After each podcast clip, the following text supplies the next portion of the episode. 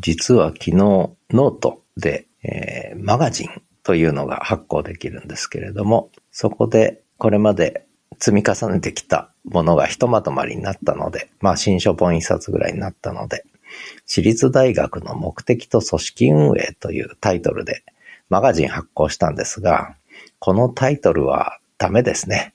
届かない。私立大学の目的と組織運営。それでメインタイトルを変えました。これは副題に落として。メインタイトルはこれまで書いた記事の中で一番ヒットしたこちらにしました。低迷する私学の本当の原因は理事会にある。そして副題で私立大学の目的と組織運営。これでスッキリしました。放つ言葉。その2、タイトルは大事だよ。